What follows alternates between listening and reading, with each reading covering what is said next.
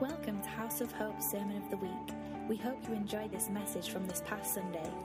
For more information about other messages or events at House of Hope, visit www.ihope.today.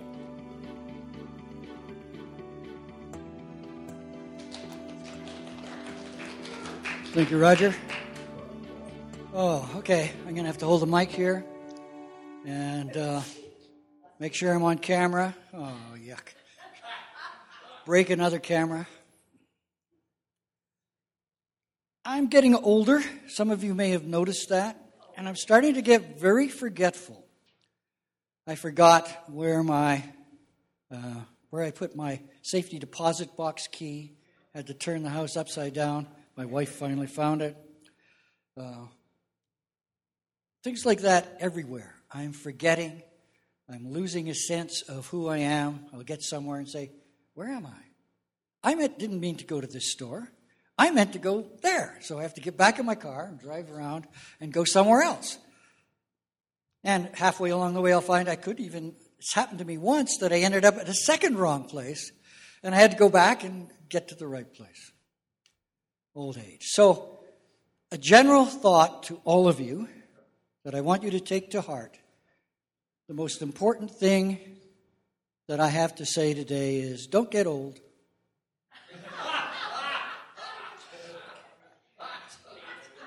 it's too late? Oh, for me too. What I want to talk about today is a topic that's dear to my heart, and it deals with forgetfulness. And that is that I fear that many of us have forgotten what the church is for, what we're here to do. What are some of the things that you think the church, the church universal, uh, the church local, our House of Hope church, maybe yourself, in your Christian walk, what are some of the things that you've forgotten? So I've got here a 21 point sermon, and the Holy Spirit has already taught me three more things that weren't on the list. So let's see, five minutes a point. We'll be here till 2, 2 p.m., maybe. David, what's one of the things we've forgotten?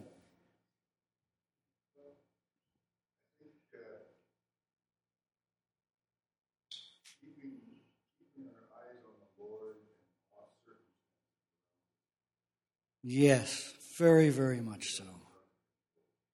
Yeah, yeah. We forget who's in control.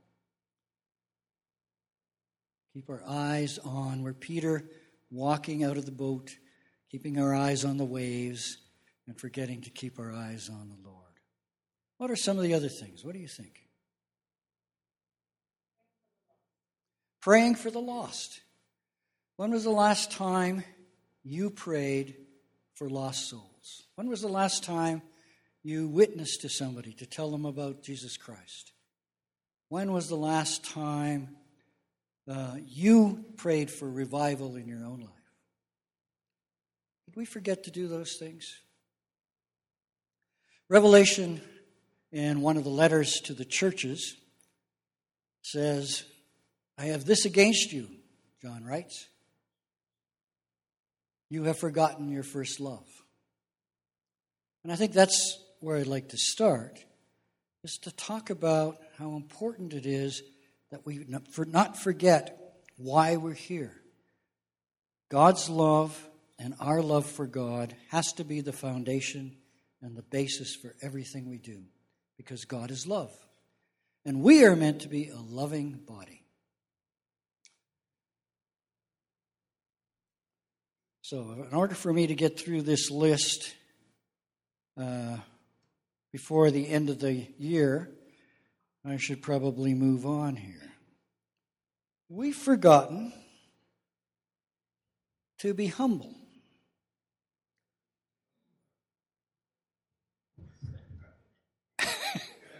We've forgotten to stand still. when I say we, I probably mean me. And as usual, anytime I preach a sermon, it's not so much for you, it's for me. God has something to teach me that's very important. And one of the things I've forgotten is how to be humble. Now, being humble is not being small and tiny and hiding. That's not being humble. That's being actually very proud.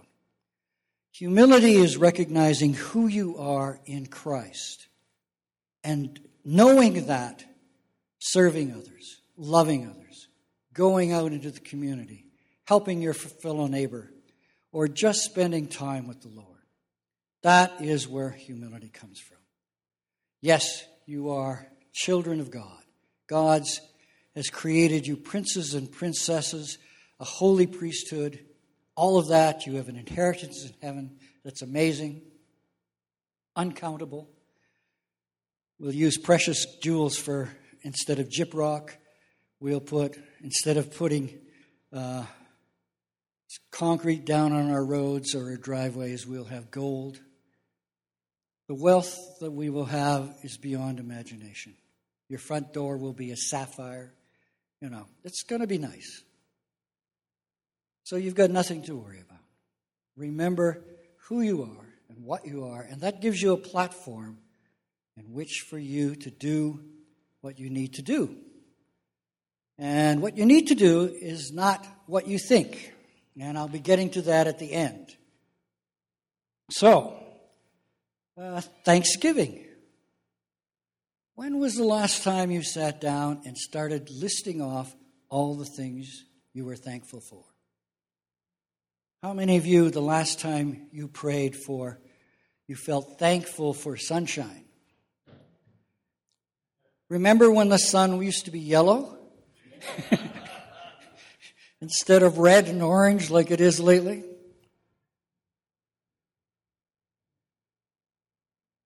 For the grass, for the trees, for the flowers, for the insects. Uh, I had a hornet bite me on the elbow twice couple of days ago. It still itches. Hornets are part of God's creation too. When was the last time you thought about all those things to be thankful for? When was the last time when you were thankful for donuts? They taste delicious and they are very, very good. Imagine a universe where everything tasted like porridge. It would get rather boring after a while. God made our sense of taste so miraculous, always trying new things. There's always something wonderful to eat. And the list goes on and on. Thank you for friends. Thank you for salvation. We can be thankful for so much.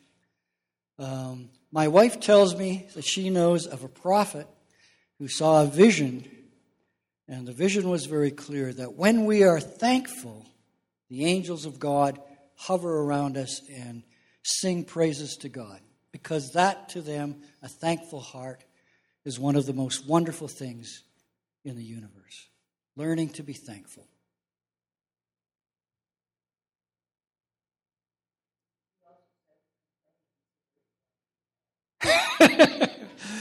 if you didn't hear that, Melody said, he also said that complaining was uh, the road to hell, the worship language of hell. There goes our Canadian identity. I mean, you know. You can't complain about the government. What's the use of living, you know?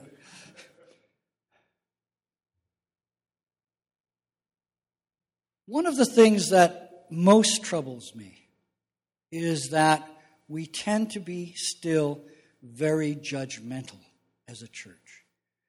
Universal. You know, the Catholic Church is going through this really serious problem where, in one of the states in the United States, for the past 30 years, priests have now been convicted of over a thousand cases of abuse of boys, girls. It's been covered up and covered up and covered up. And part of me says, oh, those Catholics. And yet, Christ makes it very clear judge not, lest you be judged by the same yardstick. And Jesus, of course, said to us, especially to us guys, I think, if you look at a woman to lust after her, it's the same as committing adultery. We are too quick to judge. And the fact that we have been so judgmental has left so many Christians have left the church. So many non Christians have refused to come to the church because the last thing they want to do is go somewhere where they're going to be judged. Yeah, we need to be fruit inspectors in some way, but to be judgmental, to be legalistic, is so hurtful, so damaging. Don't forget, instead, what's the opposite of judgmentalism? It is forgiveness, it is love, and that should be our attitude. Those priests are children of God. Some of them are fine, upstanding Christians that we'll see in heaven. And yes, they made a mistake. Now, maybe you've made, not made mistakes, but I certainly have made my share. And it's very, very important that we learn forgiveness. My dear wife looked on, on the web for the number, number of movies that had to do with revenge. She got over 800 pages of movies about revenge. So I took her cue and I looked up all of the movies on forgiveness. And there were two pages of movies about forgiveness. Almost all of them were Christian films. Vengeance is mine, saith the Lord. And vengeance runs this world. We, all of the wars, we can count them up where people are seeking revenge for something that was done a thousand years ago. So and so conquered my country, so and so killed my great, great, great, great grand uncle, you know and I'm still carrying the grudge, and I will avenge his death. The number of computer games that are based on vengeance. Horrifying. I don't know of a single computer game that's based on forgiveness and love. There are times when I think we've forgotten how to do that, how to forgive, how to show mercy. My wife has recently been doing a study on the connection between righteousness and peace. And in Scripture, they're almost always put together. Righteousness leads to peace. You cannot have peace without righteousness, real peace. Of course, biblical peace is more than just nobody killing each other, it is, in fact, harmony, every part working together for a common purpose, a common direction, a common, a common motive. That harmony that's there can only be done in righteousness. And we've forgotten how to do that. I was listening to uh, a sermon on the radio as we were traveling the other day, and he talked about the mind being made of three parts mind, emotions, and will the soul, I guess he said, was these three parts. And he says that the church also has three parts. Uh, right thinking is called orthodox. Orthodoxiness, orthodoctrine. It just, ortho means right. It comes from the word for knee.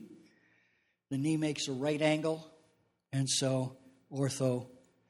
So if you get arthroscopy done, they're looking at your knee right doctrine. Then there's also um, right doing, right willful actions is called um, orthopraxis, right practice, if you like. The church should do these things. And there's also right emotions, orthopathy, orthopathy. Pathy means um, passion.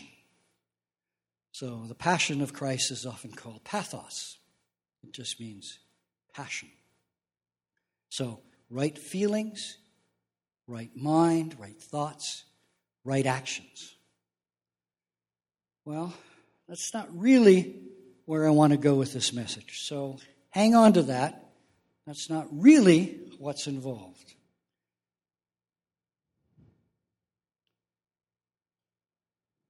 One of the things that we've forgotten is to use our spiritual tongue. How many of you have the pleasure and the fortune of being able to speak in tongues? When was the last time you used your tongue? We've forgotten. And we have great joy when we use our tongue and speak in tongues. And I have the fortune, it's one of the gifts God had mercy to give me. And I'm really thankful for that. Um, but everybody has gifts from God. Um, there's three passages in Scripture that talk about the gifts of God. There's a passage in Romans chapter 12, uh, which gives our motivational gifts. They are prophecy, service, teaching, exhortation, leading, and serving, and mercy. There's seven altogether, and these gifts are called the motivational gifts. And they are our reason for living. My wife says I have the motivation of a teacher. I like to teach. If you were a hammer, the whole world looks like a, a nail. So if you see me, I have the gift of teaching. I see everybody as a potential student.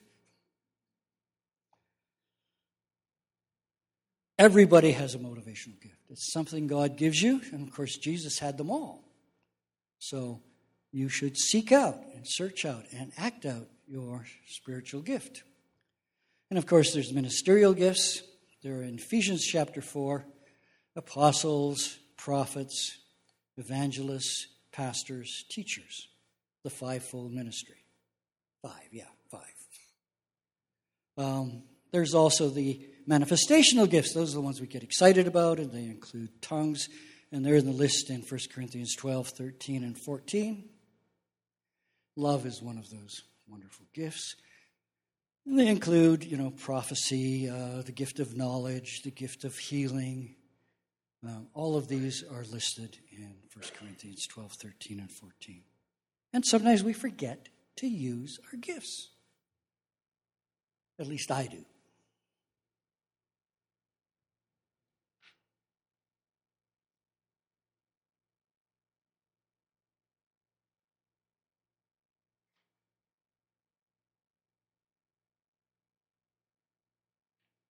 The heart of my message, though, what I want to get to, I want to get to something that is much different than these things.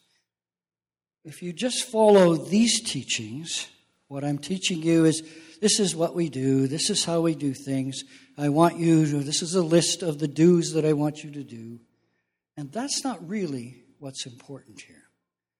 How many know uh, our old man, it's called? Maybe it's old woman. How many know what that means and what's happened to them? When we were baptized, like Autumn and Travis were recently, that baptism symbolizes something that happens to the old part of us. Anybody remember what happens?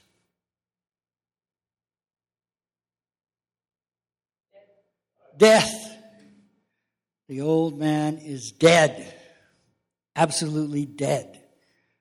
I have this habit, though, that my old man is kind of a zombie and keeps coming back to life and doing strange things, like eating my brains. The old man is dead. The old woman is dead. We are born again, young and alive and true, filled with the Spirit of God. We are very, very special. So, the first thing to realize we are no longer at the foot of the cross. Jesus Christ died once and for all for all of your sins, past, present, future. Yes, if you occasionally sin, it's really a good idea to confess that sin to God and be cleansed again from all unrighteousness. But don't stay at the foot of the cross. Jesus is not in the grave, He is alive, and so are you. The old man is dead, but the new man is alive. We want you to come alive in the new man. Now, Jesus said something else that's very important about the kingdom of God. Where is the kingdom of God? How do you find the kingdom of God? Where is the kingdom of God? It's in us. Where else is it? All around us? Jesus says, Repent, for the kingdom of God is at hand, it is close by.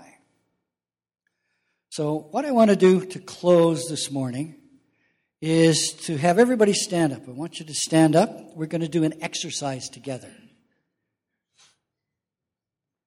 Uh, you can get in the aisle. You, you may want to move with this. I don't know.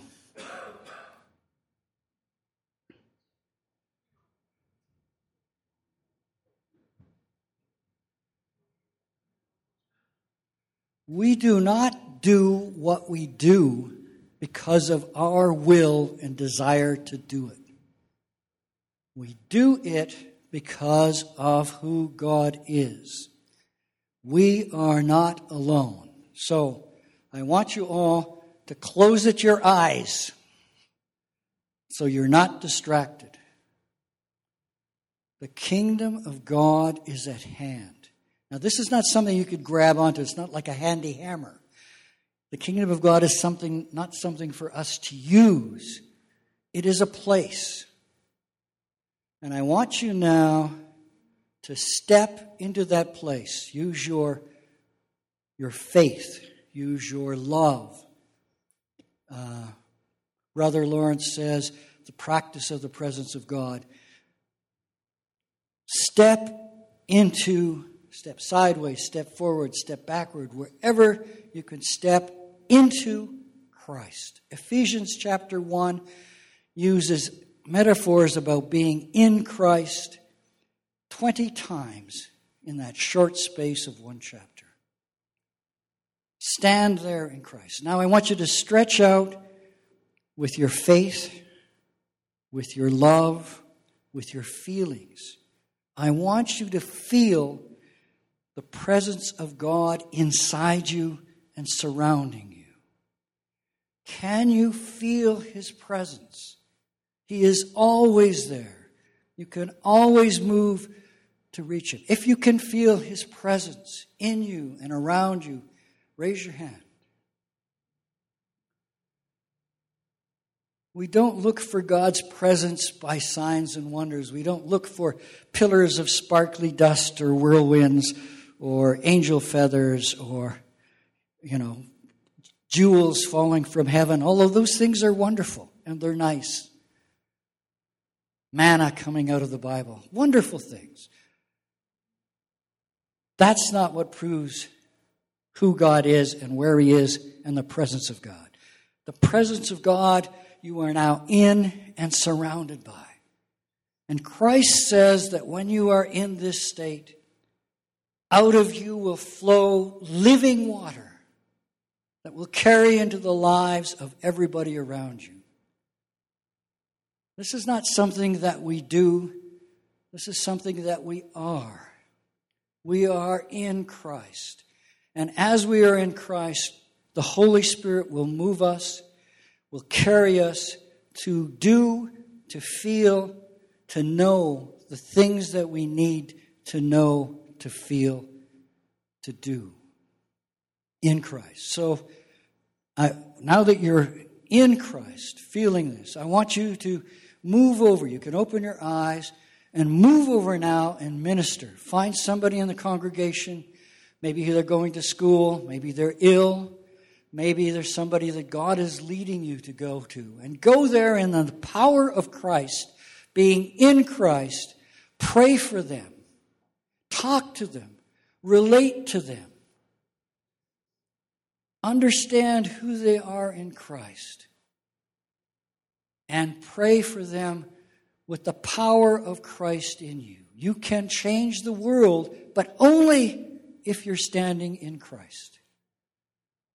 He is the one who changes things, not you. He is the one who evangelizes. Nobody is saved by something you say. They are only saved by the power of Christ. And if they have the mark of Christ in them, they are saved and going to heaven. So let's spend a few minutes now praying for somebody you love, somebody you know, and let's let the power of God interact in their lives and meet their needs. Uh, if you see somebody standing around alone, please go to them. Don't be shy. Introduce yourself. You cannot do the Christian life alone. It is not possible. It was never meant to be done. We can only do it not just in partnership with Christ, but in Christ. Let the power of God now move you, and we'll give you five minutes to experience the power of God in your life and in other people's lives.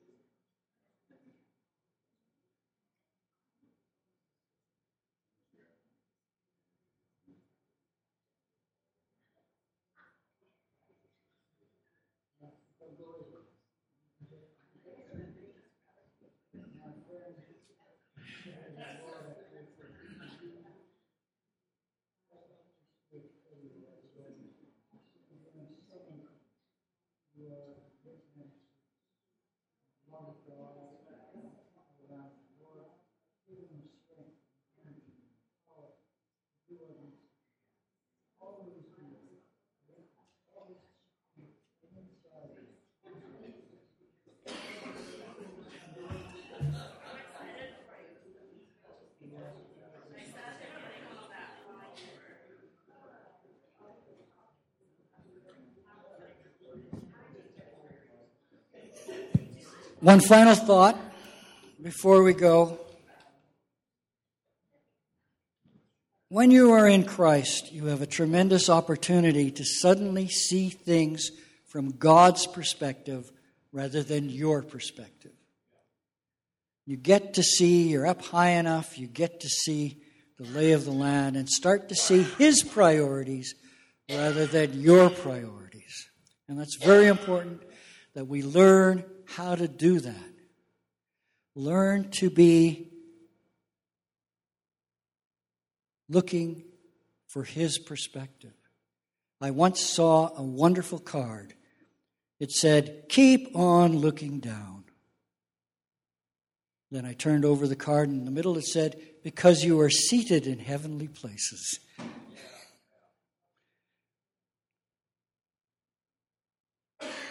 Now, Please, when you go your way, um, we have to take off quickly to Kelowna. So my wife is under instructions to start the car, start the car, so we can get out of here really fast. So before you guys come up here and lynch me, I want to bless you with God's powerful blessing that you will always experience God's presence. And when you don't, remember, all you have to do, close your eyes, Step into the kingdom of God and feel His presence with you. The presence of God is not external, it is inside you. It excites you, it gives you life, power, joy. Wonderful things love, joy, peace, patience, kindness, goodness, faithfulness, gentleness, and even self control. All there in the power of God. And may God bless you and keep you for the next week or so. We should be back next week, but we're going to be away in Kelowna most of this week. I'm at business meetings. So God bless you and good morning. Thanks for listening to our Sermon of the Week. Our desire is that you will be changed by the love of the Father and the power of His presence. For more information about House of Hope, visit us at www.ihope.today.